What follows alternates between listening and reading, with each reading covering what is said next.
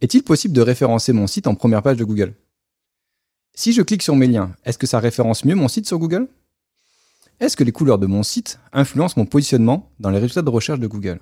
Voici autant de questions, peut-être saugrenues, qui ont été posées à nos consultants SEO au cours de ces dernières années. Nous allons tenter aujourd'hui de démystifier le SEO et le rendre accessible à tous. Internet, c'est le nom des nouvelles autoroutes de l'information.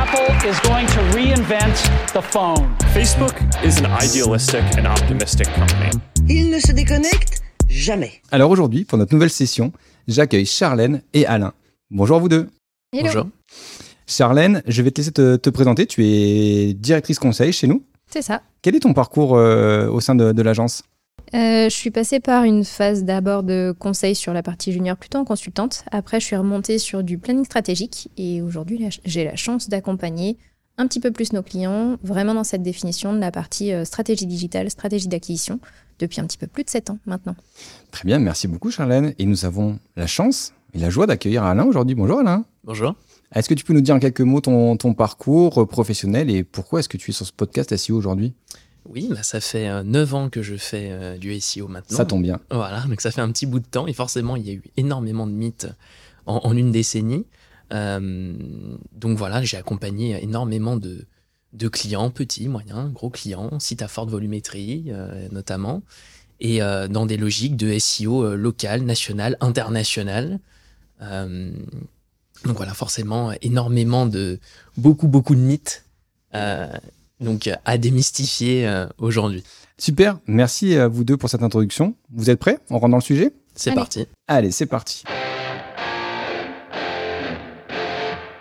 Alors Alain, tu, tu m'as donné euh, une feuille de papier euh, avec euh, des mythes dessus écrits et il va falloir euh, qu'on donne notre avis avec Charlène, savoir si c'est si c'est vrai ou si c'est faux. Puis après, tu nous, tu nous donneras un peu ton, ton avis.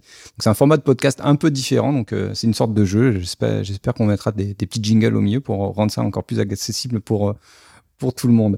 Euh, premier sujet que je vois sur, sur la feuille, c'est euh, un cas euh, sur le SEO international. C'est je suis bien positionné en France, donc euh, je, je rank bien dans, dans Google. Est-ce que forcément je le serai également sur ma version multilingue de mon site, donc dans des autres langues de mon site C'est bien ça? C'est ça. Alors, Ah, je sais pas. ah, moi, Ah, J'ai un petit, j'ai Ah, on a un doute quand même, Une hein. petite idée quand même. moi, je pense que c'est faux. Euh, parce que ça va dépendre du contenu. Alors, Alain. Ah, vas-y. Eh ben effectivement, c'est faux. Vous pouvez être très bien positionné en France et très mal être positionné en Espagne, par exemple. Ouais. Donc euh, ça dépend de. Il y a pas mal de facteurs qui rentrent en compte, hein, notamment euh, tout l'aspect concurrentiel. Vous pouvez officier dans un secteur d'activité. euh, ça se passe très bien en France, vous êtes très bien positionné, et pourtant, en Grande-Bretagne, le, le- tout l'aspect concurrentiel est bien plus élevé. ouais. Donc déjà rien que ça, rien que ce facteur-là, ça pèse beaucoup dans la balance. Alors il n'y a pas que ça. Euh, forcément, vous pouvez avoir deux versions de votre site dans chaque langue. Vous n'avez pas le même nombre de pages. C'est pas optimisé de la même manière. Euh, le travail SEO n'a pas été fait également de la même façon. Euh, vous pouvez euh, faire un focus plus précis sur le français, mais vous avez plutôt délaissé par exemple votre version espagnole, donc forcément ça va moins remonter. Et puis aussi, il y a tout le, tous les sujets techniques qui rentrent en compte. Vous pouvez vous focaliser sur votre version française et pareil, votre version espagnole, vous l'avez délaissée. Donc forcément, ça génère des erreurs sur la version espagnole et ainsi de suite. Donc euh, bah, vous avez du mal à remonter.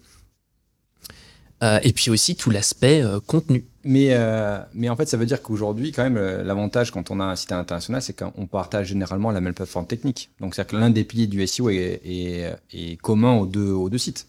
Oui, tout à fait. Alors, il peut y avoir des points communs. Néanmoins, on peut traiter certains sujets techniques uniquement sur l'une des deux langues. Vous pouvez avoir des erreurs 404, par exemple, qui remontent sur la France.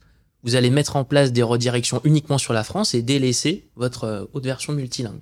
Et puis après, je suppose que sur toute la partie internationale, va bien falloir penser à tout ce qui va être la partie traduction. Je suppose qu'il y a Tout un trucs aussi là-dessus. hein. Tout à fait. En fait, il y a la traduction et surtout l'adaptation dans la langue. En fait, euh, il suffit pas juste de traduire, puisque dans certaines langues, pour un même mot, vous pouvez avoir euh, deux, trois équivalents. Et euh, il faut savoir, c'est pour ça qu'on fait euh, une étude sémantique pour chaque pays chez JetPulp, c'est de dire, bah, au final, sur ces deux, trois mots, lequel est le plus recherché sur Google? Et même sur un français, sur un français canadien, par exemple, on l'a vu sur certains de nos clients, pas la même chose. Exactement. Donc c'est pour ça, en fait, on ne fait, on fait pas une étude sémantique uniquement par langue, mais on rentre même par le pays. Enfin, c'est les- vraiment les deux qui sont associés. Et de cette manière, on a vraiment une stratégie SEO internationale qui est idéale. Ouais, langue locale, quoi. Langue locale. Ok. Et euh, aujourd'hui, si tu devais euh, donner un, conseil pour travailler le- justement ce référencement international, c'est quoi les, les priorités qui- qu'il faut, euh, qu'il faut suivre? Alors déjà sur la technique, c'est implémenter correctement vos balises hreflang. C'est le B à bas de la technique du SEO international. Si vous n'avez pas euh, vos balises hreflang dans le code de vos pages, forcément vous allez avoir plus de mal à remonter. Donc c'est bien d'avoir tous ces éléments intégrés correctement sur toutes les pages de vos sites. De cette manière, vous dites à Google, bah, cette page, voilà l'URL en français, voilà l'URL en espagnol, en italien, etc., etc. Il peut faire le lien entre toutes les pages, toutes les versions multilingues de, de vos sites. Ouais, pour, pour expliquer un peu à, ce- à nos auditeurs qui ne seraient pas, euh, on va dire, euh, sensibilisés au SEO, la balise hreflang, en fait, c'est une indication qui est dans le header euh, qui permet à Google de, enfin, dans laquelle en fait on indique à Google quelle est la version de la langue qu'il est en train de visiter et quelles sont les pages correspondantes dans les autres langues du, euh, du site. Tout à fait. et en plus, on a pays plus langue parce qu'on pourrait avoir anglais euh, pour euh, l'Australie, anglais pour les US, anglais pour euh, l'Angleterre, par exemple. Tout à C'est fait. vraiment quelque chose qui est fondamental. Ok. Ouais, il était facile celui-là comme mythe. Ouais, celui-là, ça va, ça va. Mais On démarre tranquille. il, il a pensé, tu vois, notre montée en, en- en pression petit à petit. Donc, euh, donc j'en ai un deuxième qui me paraît être un peu plus complexe. Plus le volume de pages de mon site est élevé, plus la technique SEO est importante. Donc c'est le SEO technique, c'est ça? Le SEO C'est technique ça. est important. Ok, Est-ce que c'est vrai? Est-ce que c'est faux? Moi, je pense que c'est vrai. Je pense que là aussi c'est vrai. Effectivement, c'est vrai. Alors, euh, là-dessus, bah, forcément, sur des sites à forte volumétrie, je vais penser à des sites qui ont, euh, mettons, euh, 30, 40, 50 000 pages, voire des millions de pages. Euh, c'est vraiment la technique qui fait la différence. Aujourd'hui, ce qu'il faut avoir en tête, c'est que quand on parle de contenu et de netlinking, on pousse souvent une page ou un petit groupe de pages, alors que la technique va pousser une très grande partie de vos pages d'un coup. Donc euh, parfois, il y a certains sujets, quand ils sont réglés, euh, un sujet technique qui est réglé, c'est, mettons, euh, 50 000 produits qui sont poussés d'un coup. Donc euh, plus le site est gros, forcément, plus la technique va avoir d'impact en termes de positionnement Google. Et c'est vraiment ce qu'on recherche, notamment sur des sites à forte volumétrie. Ouais, c'est là où pendant les refontes, pardon hein, Laurent, c'est là où pendant les refontes, justement, il faut être d'autant plus vigilant.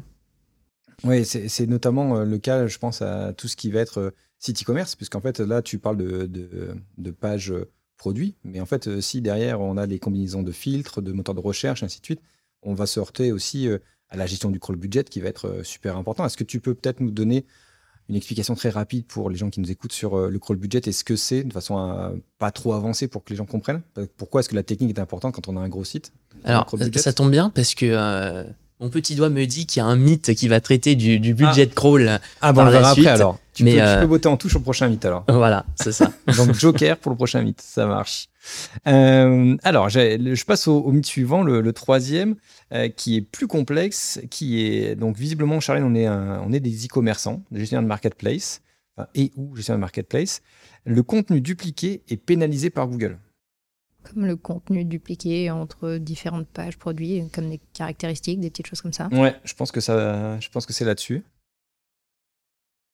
Je sais pas. Moi, je suis, je- pour ceux qui ont écouté les autres podcasts, vous savez que mon parcours, je viens du SEO, donc à- à- Alain, à- à- Alain me met des pièges, mais moi, à mon époque, attention, ceci est une, une phrase de vieux, de vieux gars du SEO.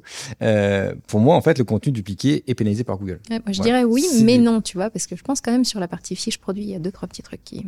Ouais, on va dire que moi, si je fais appel à, à intelligent. mon- voilà, à, à la vieille version de Google, je dirais que oui. Et toi, tu dis peut-être que peut-être qu'ils l'ont plus nuancé du côté de Charlène. Alors, qui a, qui a raison euh? Eh bien, c'est plutôt Charlène, puisque euh, c'est faux. En fait, il y a, c'est un gros mythe. C'est le contenu dupliqué, il n'est pas pénalisé par Google directement. C'est-à-dire, même si vous avez du contenu dupliqué sur votre site, Google va pas se dire, ah bah, lui, je vais lui infliger euh, une pénalité manuelle. Surtout pas. Donc, euh, par contre, le fait de faire du contenu dupliqué, c'est un frein à la progression de votre positionnement Google. Ça veut dire que vos concurrents directs, possiblement si eux font du contenu unique ou plus différencié que vous, euh, bah eux, ils peuvent vous passer devant. D'accord. Donc c'est plutôt dans ce sens-là. Ouais. Donc ça ne veut pas dire qu'on encourage à faire du contenu dupliqué. Loin de là, hein, chez JetPulp, on recommande vraiment de, de différencier les contenus à minima à 50% quand vous en avez la possibilité. Euh, mais c'est vrai, après, quand on est sur des logiques, euh, par exemple e-commerce, vous avez un médicament qui est disponible en 500 et 1000 mg, euh, vous pouvez avoir du contenu dupliqué. Par contre, si on prend par exemple du doliprane, euh, c'est hyper concurrentiel. Ça peut être un médicament, enfin une fiche produit relativement stratégique en termes de business. Dans ces cas-là, il vaut peut-être mieux quand même différencier la fiche à 50% l'une de l'autre. Ça peut vous aider à mieux remonter en tout cas. Donc ça veut dire qu'aujourd'hui, on on ne fait plus appel à, à l'algorithme Google Panda. Parce que pour les plus vieux du SEO, ils vont se rappeler qu'en 2011, c'était Google Panda qui disait contenu dupliqué, ça dégage. Donc maintenant, c'est, euh, il, est devenu un peu plus intelligent que cette version brute qui était de dire euh, contenu dupliqué est égal euh, contenu, euh, contenu sorti. Ah bah Google est de, de plus en plus intelligent, on le dit au fil des années. Forcément, les algorithmes sont de plus en plus sophistiqués. On a toute cette notion d'intelligence artificielle également.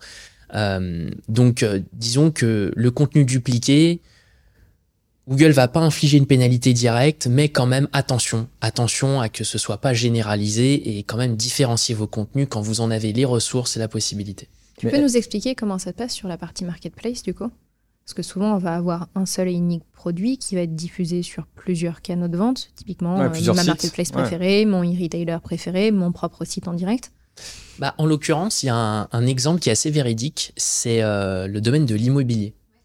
Puisque euh, vous êtes une agence immobilière, vous allez envoyer votre annonce bah, déjà sur votre site, et puis vous allez l'envoyer sur les portails immobiliers, Se Loger, Le Bon Coin, Logikimo, etc.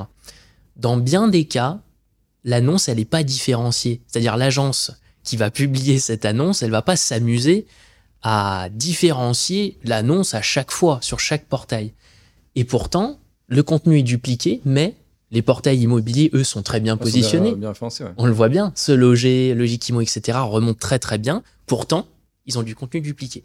Néanmoins, euh, ce qu'il faut retenir, c'est que si vous êtes une agence immobilière, par exemple, euh, au moins ayez un contenu unique pour vous, pour votre site, et envoyez un contenu, un autre contenu différencié pour tous les portails immobiliers, par exemple. Ça, ça peut être une stratégie, c'est l'entre-deux, euh, puisque sinon, euh, ça demande beaucoup de temps, beaucoup d'énergie euh, à réaliser. Oui, puis en plus, ça permet de, de, enfin de, référencer des sites qui peuvent potentiellement vendre d'autres produits. C'est-à-dire qu'on peut imaginer si je travaille bien mes fiches produits et que je les vends sur mon site et aussi sur des sites parallèles.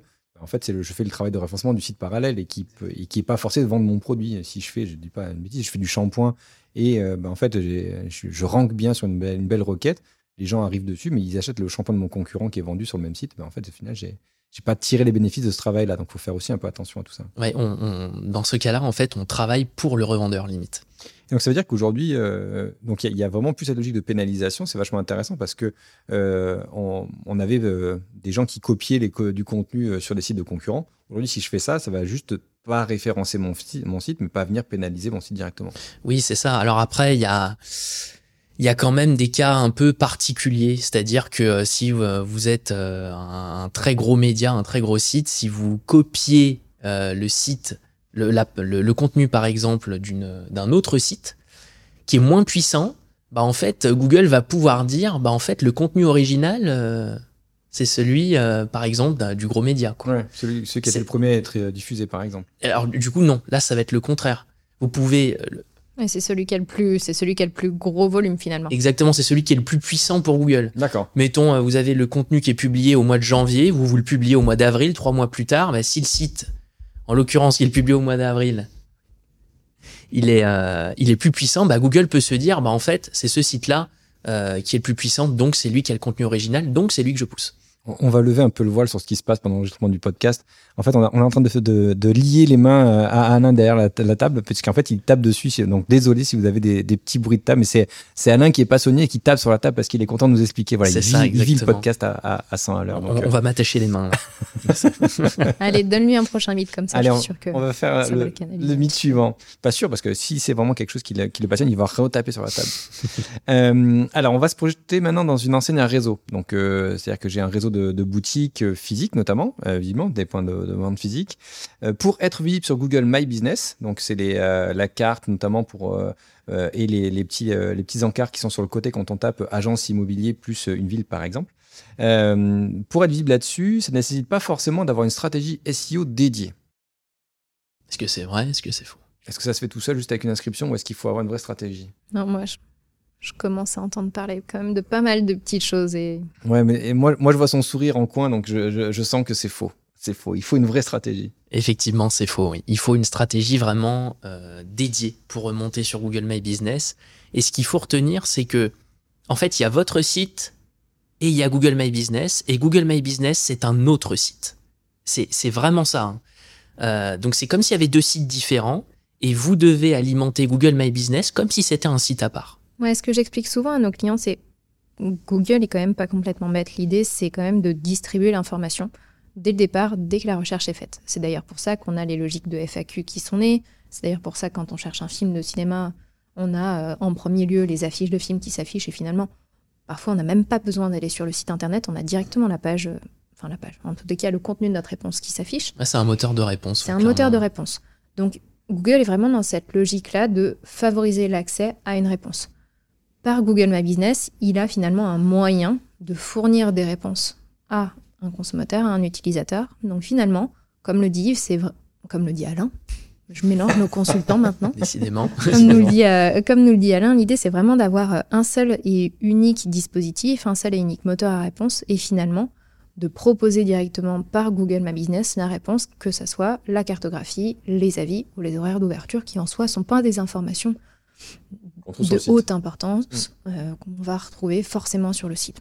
L'idée c'est dès le départ de fournir cette réponse, cette réponse simple, par Google My Business. C'est ça. Et donc, euh, du coup, c'est vrai que c'est vraiment une logique à part. hein. Ça veut dire que, bah, comme vous le faites sur votre site avec des contenus chauds, des actualités, bah, en fait, euh, il faut exploiter aussi cette fonctionnalité post sur Google My Business où vous allez euh, donner à Google du contenu chaud.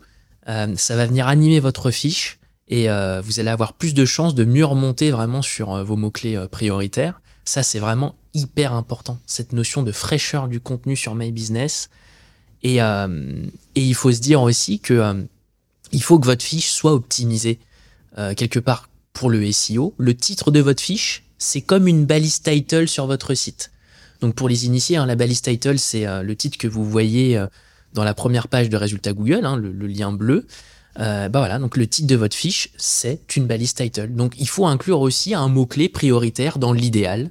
Vous êtes un cabinet de recrutement, bah, vous pouvez mettre euh, le nom de votre cabinet, cabinet de recrutement à Lyon ou à Paris, ainsi de suite. Ouais, donc, et en fait, quand tu parles de, de fraîcheur du contenu, est-ce que euh, un avis, par exemple, ça compte comme étant un contenu qui est chaud? Euh, C'est-à-dire qu'est-ce qu'il faut que j'incite les gens à venir poser des avis sur Google My Business parce que ça permettra de pouvoir favoriser mon, euh, référencement ma, ma visibilité pardon, dessus. Eh ben exactement. Euh, plus vous avez d'avis, mieux c'est. Plus ils sont ré- récents, mieux c'est également. Euh, dans l'idéal, il vaut mieux, par exemple, 500 avis à 4,8 sur 5 que 1000 avis à 4 sur 5. Donc, euh, il faut bien l'avoir en tête. Mais oui, incitez vos clients À mettre à de, publier des, de bons avis. de bons avis surtout. Inciter Oui, oui. clients à mettre il y de a bonnes les- notes. Il y a les avis, il y a les photos. Par exemple, quand on va au restaurant, prendre les photos d'un plat et le publier dans son avis, ça, c'est des choses qui fonctionnent super bien. Alors, je parle du restaurant, mais on peut le faire avec tous les Ouais. types de ventes, final- euh, tous les types de points de vente. Euh, on a ça, on a même les actualités, il me semble. Il y a des actualités qui peuvent être publiées par la marque sur My Business. C'est la fonction post, oui. C'est la Ouais, fonction oui. post, ça. Exactement, ouais. Ok. Donc, Donc, il y a on- tout un tas de choses. Bah oui, ah oui, il y a vraiment un paquet de choses et il faut vraiment, euh, il faut vraiment exploiter Google My Business. Euh, Et est-ce que, Alain, je me mets de couper parce que ça me fait penser à, une problématique qu'on a, on rencontre généralement dans, chez nos clients qui sont des enseignants réseau. Est-ce que ça veut dire qu'aujourd'hui, la, stratégie qui a eu cours pendant euh, ces, dernières années, qui était de dire, bah, je suis la, tête de l'enseigne, donc j'ai mon propre site qui est le, site de la, marque, et je propose, pourquoi pas, à mes concessionnaires ou à mes agents, des mini-sites euh, dédiés en fait à leur activité, qui avec leur nom de domaine propre et ainsi de suite. Est-ce qu'aujourd'hui cette euh, stratégie, elle est caduque puisque bah, il vaut mieux avoir un site d'enseigne qui est fort et euh, les présences locales sont traitées via du Google My Business euh, avec une petite formation pour ces agents pour qu'ils puissent venir mettre des postes de leur côté, qu'il y ait une vraie stratégie de visibilité et globalement qu'ils aient euh, pas forcément besoin d'avoir leur propre nom de domaine et leur propre site à administrer. Les deux sont possibles. Vraiment. On peut avoir euh, juste, par exemple, le site de la société mère Ouais. et euh, regrouper euh, toutes les pages d'agences ou euh, entreprises sur ce même site-là, comme chaque, chaque entité, chaque filiale peut avoir son propre site. Forcément, si chaque entité a son propre site, ça veut dire que chaque site aura moins de puissance quelque part, alors que si tout est regroupé sur le site de la société mère, bah, la ce site-là aura énormément de puissance. Mais euh, les deux sont possibles. Il faut juste avoir la bonne stratégie SEO et s'adapter euh, à, chaque, à chaque élément. Euh, mais au final, euh, vraiment, les, les deux fonctionnent. Puis ça dépend des équipes aussi, quelque Mhm. part entre rien ou juste un élément My Business. Des fois, ça peut être aussi plus simple à administrer pour certains collaborateurs. Ouais, et sachant que ce que j'entends, c'est quand même qu'aujourd'hui, c'est My Business, il est obligatoire. Et c'est bien d'avoir un site en plus si c'est la stratégie de l'enseigne en termes de visibilité. Mais globalement, l'élément principal, c'est quand même le Google My Business mis à jour, enfin complet, mis à jour pour avoir une bonne stratégie de visibilité en local et ainsi de suite. Euh, le, le mini-site dédié, c'est plus un élément d'orgueil, pardon, hein, euh, que euh, un élément pertinent pour la partie SEO. Oui, tout à fait. Et puis, il faut bien avoir en tête que c'est Google My Business, c'est juste le B à bas de, du SEO local. hein. C'est, Ouais. c'est- on le rappelle hein, pour, les auditeurs, c'est juste en dessous du référencement payant et juste au-dessus des liens bleus, donc des liens SEO classiques. Donc ça, et notamment sur mobile, ça prend énormément de place. Ouais, donc ça, c'est quand même quelque chose qui, est- important dans la, stratégie. Très bien. Euh, je propose de passer euh, au mythe suivant. Alors là, on fait un lien un peu cross, euh, expertise chez JetPulp. Les actions réalisées sur les réseaux sociaux n'ont pas ou peu d'influence sur la partie SEO. Il nous a chauffé avec les, petits, hein. avec les petits faciles au Ouais. début, hein, c'est un peu plus dur. Moi, je pense que c'est faux. Moi, je pense que c'est vrai. Juste par esprit de contradiction. Ouais. Ou alors parce que tu as eu la réponse avant. Et, eh bien, c'est vrai. Ah, comme par hasard. C'est vrai. c'est même pas vrai en plus. Je lui ai soufflé la réponse. non, je mais vois ça. en fait, Même on- on- on- les consultants nous tannent tellement en disant euh, il faut euh, activer l'ensemble des leviers, même à plus petite dose ou de façon pertinente. Et il y a vraiment une logique, je pense, aujourd'hui, paid plus naturelle. Hum, je sais pas, je me dis que c'est un petit peu pareil et qu'il y a cette logique, euh, le social n'a pas vraiment d'influence, mais c'est au global où ça, ça a quand même un peu de poids. Oui, effectivement. Et en fait, euh, c'est vraiment un gros mythe parce que dire je vais euh, augmenter le nombre de fans sur ma page Facebook, animer ma page Facebook, Twitter, Instagram, peu importe, euh, bah en fait, ça n'a pas d'impact direct sur le SEO. Mais vraiment, ou si ça a un impact, c'est très minime. Vraiment. Ouais, ça a un impact euh, sur le trafic, Alors, ça a un impact trafic, bien évidemment. hein. mais Là, ça n'a pas un impact directement sur euh, le, Le positionnement positionnement Google. Google. Tout à fait. Oui. En fait, c'est- on est d'accord qu'on est. euh, en fait, c'est ce qui est toujours complexe dans le métier du SEO et ce qui le rend passionnant, c'est que on est toujours dans une phase de R&D permanente et que euh, il y a plein de choses qui sont pas forcément euh, euh, un impact direct, mais qui n'ont pas un impact négatif et que si elles n'ont pas un impact négatif, on part du principe qu'elles auront au final un impact positif. Elles ne peuvent qu'aller dans le bon sens. Euh, si ma marque est visible partout, c'est un peu ce que tu euh, ce que tu voulais dire. C'est ma marque est visible partout. On en parle sur les réseaux. J'ai une grosse communauté ben, en fait, forcément, en fait, euh, il y a du contenu qui est donc produit, qui est partagé, et donc euh, ça peut euh, pousser euh, mes différentes pages ou mes différentes portes d'entrée d'un point de vue visibilité. Puisque au final, ça va pas référencer mon site, que j'ai une grosse communauté, mais sur des requêtes ou ma requête de marque, ben, peut-être que le deuxième lien, ça va pas être un concurrent ou ça va pas être un revendeur, ça va être ma page Facebook. Oui, exact. Alors, on a beaucoup le cas, hein, effectivement. On a le site en question et puis après les réseaux sociaux ou autres hein, qui remontent, effectivement, dans cette logique-là. Mais c'est vrai que c'est c'est assez naturel au final. Vous avez Mhm. beaucoup de trafic, donc forcément votre vos communautés euh, sur les réseaux sociaux augmentent aussi. C'est bon, ça coule de source hein, en fait. En tout a un lien Ouais, quelque tout part. hein. Ouais, c'est c'est plus une stratégie. En fait, je, je me mets à la place d'une d'une marque euh, euh, de cosméto, par exemple, et de se dire, ben, en fait, j'ai envie de, de truster sur ma marque ou sur mes produits euh, euh, les premiers résultats de Google le plus possible et de faire descendre peut-être des, des, mes e-retailers ou mes retailers un peu plus loin. Et donc, ben, effectivement, d'avoir une grosse page Facebook très active, ben, potentiellement, je vais peut-être avoir euh, mon site de marque en premier, ma page Facebook en deuxième et en troisième, mon meilleur retailer. Mais ça veut quand même dire que je vais concentrer le trafic drainé autour de ma marque sur mes espaces Sur que je maîtrise. Ouais, c'est possible. Ouais. Très bien. Bon, celui-ci, il était, Il Le était- prochain, tu vas te rattraper, Laurent. Tu penses? Ouais, Tu je penses? Ouais, je, je crois que comme j'ai déjà donné une- mon avis avant le- de l'avoir lu celui-là. Donc effectivement, on arrive à la question sur le crawl budget. Euh, donc euh, imaginons qu'on a un site à forte volumétrie, donc on a beaucoup de pages. La notion de crawl budget n'est pas un critère SEO important. Bah, c'est faux. Moi, je suis sûr que c'est faux. C'est super important. Ouais, je pense qu'il n'y a pas beaucoup de, de Dis que c'est vrai. Charlène, pour que je puisse remonter à, à moins un point, tu vois. C'est vrai, Laurent. Ah merci, merci. Eh bien, c'est faux. C'est Laurent qui a raison. Ah, Voilà. comme par hasard. Oh. Eh oui. C'est- Trop tu de vois, comme quoi, j'ai pas lu les réponses. Un podcast plein de surprises aujourd'hui. Eh oui, c'est faux. Euh, la notion de budget crawl, euh, c'est absolument primordial pour un site à forte volumétrie.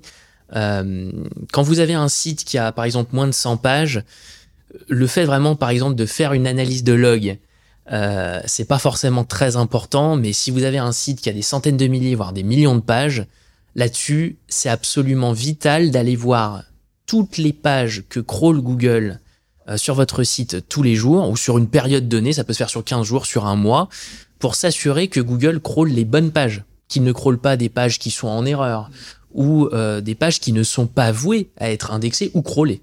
Donc, ils n'ont pas d'intérêt euh, d'un point de vue référencement. Voilà, ça peut être des, des mentions du- légales, des trucs comme ça. Ça peut être des mentions légales, mais ça peut être à plus grande échelle euh, des filtres de la recherche à facettes, Mm. euh, les éléments du moteur de recherche interne. Quand on a décidé de ne pas l'exploiter, attention, on peut les exploiter aussi, mais quand on n'a pas décidé de le faire, c'est important de voir que ce n'est pas crawlé par Google du coup. Pour laisser la place, pour laisser du budget de crawl, un maximum de budget de crawl, pour les pages vraiment qui sont vouées à être crawlées par Google, qui sont prioritaires pour vous en termes de business, vos fiches produits, vos pages catégories, euh, et ainsi de suite. En fait, je vais tenter un point bonus. euh, parce qu'effectivement, tu, tu n'as pas expliqué ce qu'était le crawl budget. Donc, euh, je vais tenter une explication. Et si j'ai juste, je, vais essayer de négocier un point en plus. Euh, non, en fait, ce qui est, ce qui est important pour, pour ceux qui nous écoutent et qui ne connaissent peut-être pas cette, cette notion, parce qu'elle est, elle est quand même euh, fondamentale aujourd'hui dans, dans le référencement, euh, il faut partir du principe que Google vous alloue un temps. Euh, c'est ça hein, sur le, pour euh, l'indexation. Et en fait, ce temps, il ne va pas le dépasser. Donc, imaginons, je dis une bêtise, mais il, a prévu euh, 45 secondes ou 50 secondes euh, par jour d'indexation sur votre site. Il va venir, il va crawler votre site pendant 50 secondes. Et euh, si jamais euh, dans ces 50 secondes, il a vu que 50 pages, et ben en fait, il va s'arrêter. Et si ces 50 pages ne sont pas pertinentes, et ben tant pis pour vous. Euh, et euh, tout le travail euh, du SEO aujourd'hui, c'est aussi d'aller chercher la maximisation de ce temps, c'est de dire, ben, en fait, le temps que Google va passer sur le site, il faut l'emmener directement vers les pages qui sont importantes parce qu'il ne dépassera pas ce temps de, qui, est, qui est alloué au site. Et double point bonus, Non, t'as pas le qu'est-ce droit. que le consultant SEO doit configurer Ah oui. pour que justement Google aille voir les bonnes pages Ah là, après. Ah, franchement, Ouais, ça, on va- c'est le, le robot, le robot.txt et toutes les balises no index. ah, c'est bon. C'est bon, je C'est surtout le robot TXT. C'est bon, tu repasses sûr, devant. C'est le robot TXT pour le crawl, ouais. Ouais, ouais, c'est tout bon. Ouais, c'est super. Ma maman sera fière de moi. Je- On va finir à égalité. je vous du, propose- du coup, en lien avec ce que tu disais aussi, hein, c'est que l'arborescence est absolument vitale en SEO. Euh, D'ailleurs, chez JetPulp, c'est ce qu'on fait. On fait vraiment des ateliers SEO et UX à la fois, parce que votre arborescence, elle doit être idéale pour l'utilisateur, mais aussi pour Google. Et en fait, euh, l'arborescence, c'est un peu comme le plan de votre maison. Donc, vous allez guider Google vers les bonnes pages, les pages prioritaires et ainsi de suite. Euh, D'où vraiment cette nécessité d'avoir une arborescence SEO friendly. Et on rajouterait, et là on va vous rediriger vers le podcast qu'on a réalisé il y a quelques mois sur le temps de chargement, bah, le fait d'avoir un site plus rapide permet à Google de crawler plus de pages. Donc Ouais, forcément, il y a une corrélation. Si, si là, je reprends ton exemple, que 45 secondes pour crawler notre site, s'il met 5-6 secondes à scanner, ou en tous les cas à télécharger chacune des pages, Ah bah oui. Ça va être compliqué. il va perdre C'est- du temps. C'est exactement ça. C'est exactement ça. Bon, on est très bavard aujourd'hui et comme par hasard, nous allons arriver à un score euh, d'égalité parfaite avec Charlène. Oh, c'est c'est vrai- c'est vraiment, vraiment trop de, trop de hasard. On, arrive malheureusement à la fin de, de cet épisode des, des, digital, sessions. Pardon, je, je bafouille un, petit peu. Merci euh, à Charlène et merci à, toi Alain d'être d'être venu. Enfin, merci à vous deux d'être d'être là. Euh, où est-ce qu'on peut vous retrouver si euh, on veut échanger avec vous, euh, partager votre veille, ainsi de suite? Eh bien, tout simplement sur le, le blog de JetPulp et sur, et sur LinkedIn. Pareil pour toi, Charlène, il n'y a pas de. Pareil. Alors pour parler SEO, ça sera surtout avec Alain. Ouais. Mais on a vu que tu as fait Pour match parler nul. stratégie Match nul avec moi. on- là, on peut discuter. Très bien, oui, c'est vrai que vous vous retrouvez les, les deux sur, sur LinkedIn pour, pour la veille et bien sûr sur le, le blog Jetpulp et bien sûr dans, dans les podcasts. Euh, Alain, c'est son, c'est pas ton premier podcast, C'est au deuxième, Au moins ouais. le deuxième et Charlène aussi, c'est au moins le, trois, le deuxième, voire le troisième. Euh, donc c'est le deuxième aussi, voilà. Donc merci à tous de nous avoir suivis pendant ces 30 minutes et quelques. On a un peu débordé aujourd'hui. Euh, je vous donne rendez-vous dans, dans un mois pour une nouvelle digital session. Si entre-temps vous souhaitez qu'on reste en contact, je vous invite à, à nous retrouver ben, bien sûr sur le blog et sur le LinkedIn de JetPulp. Je vous dis donc à très bientôt. N'oubliez pas de vous abonner au podcast d'Altavia Aura. Vous y retrouverez tous les sujets de la com et du retail qui méritent d'être traités. Et le dernier point et non des moindres, je remercie Jean-Sébastien pour la réalisation technique de ce podcast, grâce à la société Little Bird. Allez, à très vite et prenez soin de vous.